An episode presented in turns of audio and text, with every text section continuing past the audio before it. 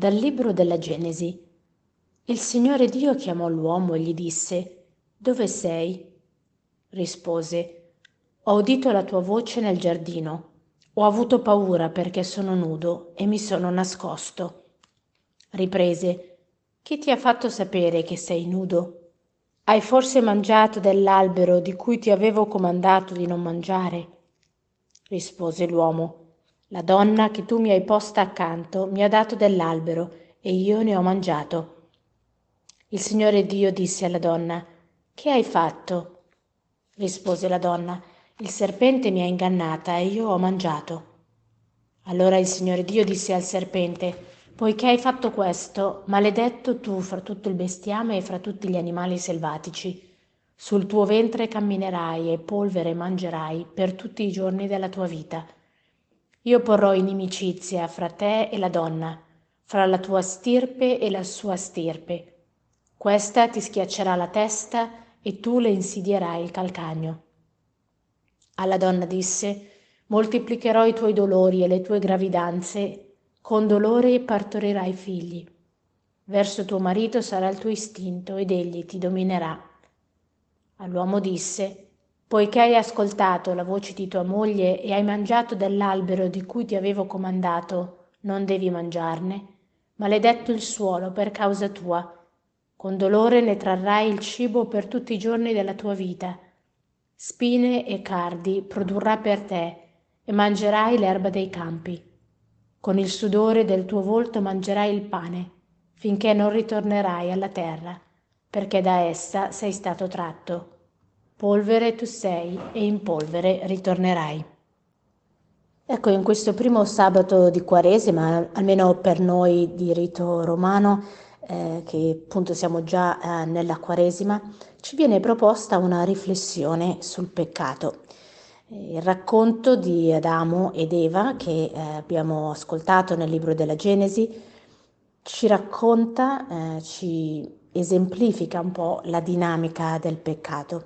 Eh, ovviamente dovremmo leggere tutta la storia se abbiamo eh, ascoltato le varie eh, letture in questa settimana, era proprio tutto il racconto eh, della, genere, della Genesi. E da qui capiamo che cosa Dio aveva detto appunto ad Adamo eh, ed Eva. Eva. Fondamentalmente eh, questo racconto ci dice che Dio voleva che ciascun uomo, ciascuna donna mantenesse il legame con lui come una creatura, quindi Dio creatore e l'uomo, la donna, eh, creature, sue creature. Eh, la tentazione però che ciascuno di noi nella nostra umanità viviamo, un po' la tentazione di, di controllo, di potere, è sempre forte. Quindi non è che Dio eh, vuole è particolare rispetto a un albero, non gli altri, ma è proprio per ricordare eh, l'ordine e l'identità eh, nostra e sua. Eh, e quindi quando mh, questa eh, dinamica molto normale viene eh, negata o viene calpestata, ecco che viviamo questa esperienza del peccato. E la lettura che abbiamo ascoltato ci fa un po' vedere che cosa succede, che cosa avviene eh, quando viviamo il peccato. C'è un cambiamento nella relazione con Dio. Adamo, eh, quando Dio chiede dove sei, eh, dice, eh, stai nascosto, dice ho avuto paura perché sono nudo e mi sono nascosto. Ecco, quando siamo nel peccato poi verso Dio c'è una, una sorta di paura, in fondo sappiamo di aver sbagliato e allora c'è questa paura di un, un punime, una punizione o un trattamento uh, che dovremo subire.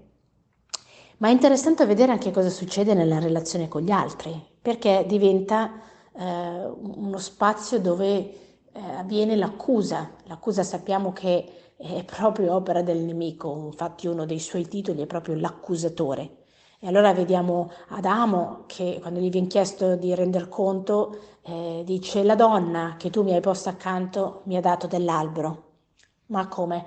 Non era eh, ossa delle mie ossa, proprio la pagina precedente, tutto un elogio, finalmente eh, Eva è non come tutti gli altri esseri viventi, ma è come lui. Adesso subito l'accusa. Eva a sua volta accusa il serpente, il serpente mi ha ingannata, io ho mangiato. Ecco un po' questo atteggiamento che abbiamo anche noi, ama io, non sapevo, ama io, eccetera. Allora, nella nostra riflessione ci fermiamo qui e vorrei precisare una distinzione che è importante fare no? davanti alla situazione appunto di peccato che ciascuno di noi vive, eh, causa appunto della nostra debolezza, delle nostre eh, mancanze, ci sono due atteggiamenti che possiamo avere. Uno è un senso di colpa, un altro invece è un senso del peccato. Qual è la differenza? Il senso di colpa è appunto quando ci sentiamo in colpa e nel sentirsi in colpa francamente c'è un po' più un riferimento una, a noi stessi, cioè è come se mh, mm, siamo un po' delusi di noi stessi, in fondo sappiamo che avremmo potuto, forse avremmo dovuto fare diversamente, quindi ci guardiamo un po' addosso in un certo senso, ci sentiamo male, siamo centrati appunto su noi stessi e quindi eh, può esserci anche un dispiacere, eh, ma fondamentalmente appunto c'è un senso di così, di, di frustrazione con noi stessi. Il senso del peccato invece è diverso, direi molto diverso, perché il senso del peccato ci pone in relazione con Dio.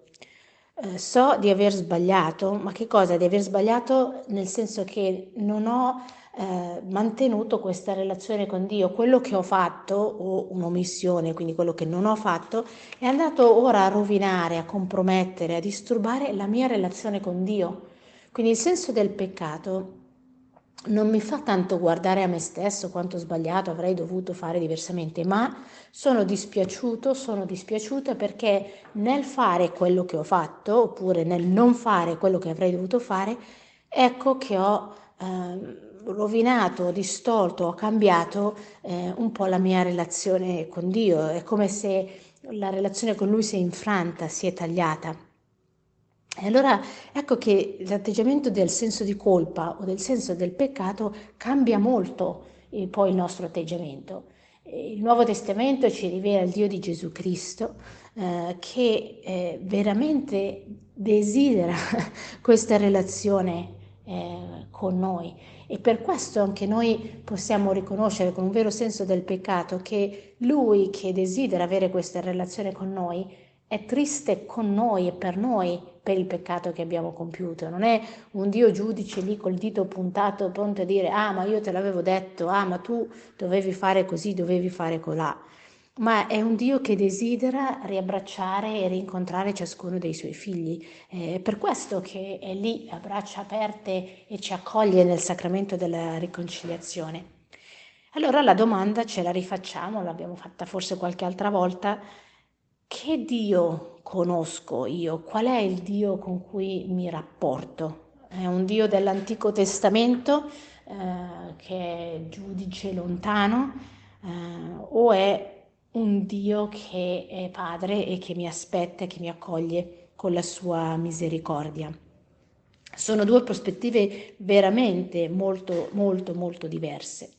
Uno dei successi dell'azione del nemico è proprio nel distoglierci, nel, nel distruggerci e nel uh, deformarci l'immagine di Dio. Eh, quindi quest'idea che spesso abbiamo di un Dio che siccome ho sbagliato mi punisce, è proprio un prodotto del, del, nemico che risponde un po' alle nostre categorie umane. Il Dio di Gesù Cristo che ci ha rivelato nel Nuovo Testamento ci dice proprio ben altro. Purtroppo però noi stessi ci eh, allontaniamo, ci squalifichiamo in un certo senso eh, dal Dio vero, appunto il Dio di, di Gesù Cristo. E allora l'invito un po' per noi è di aprirci al Dio della misericordia. Siamo entrati appunto in, questa, in questo tempo liturgico della Quaresima dove eh, c'è un po' un tono anche di, eh, di mortificazione, un tono penitenziale, ma direi soprattutto un tono di conversione.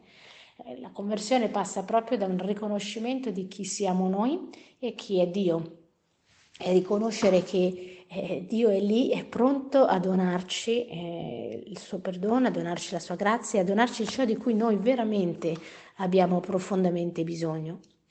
E allora in questa giornata, oggi è anche sabato, oggi è anche la Madonna di Lourdes, eh, quindi ci affidiamo in modo particolare a Maria, eh, certo lei senza peccato, ma a lei chiediamo di intercedere per noi perché il nostro cuore guarisca, quindi chiediamo a lei eh, che veneriamo appunto come eh, Madonna di Lourdes, mm, non tanto, non solo, non forse una guarigione fisica, anche se magari anche quella può essere una buona richiesta, ma soprattutto una guarigione del cuore, che il nostro cuore possa guarire per ricevere quella misericordia abbondante che Dio ha in serbo per ciascuno di noi.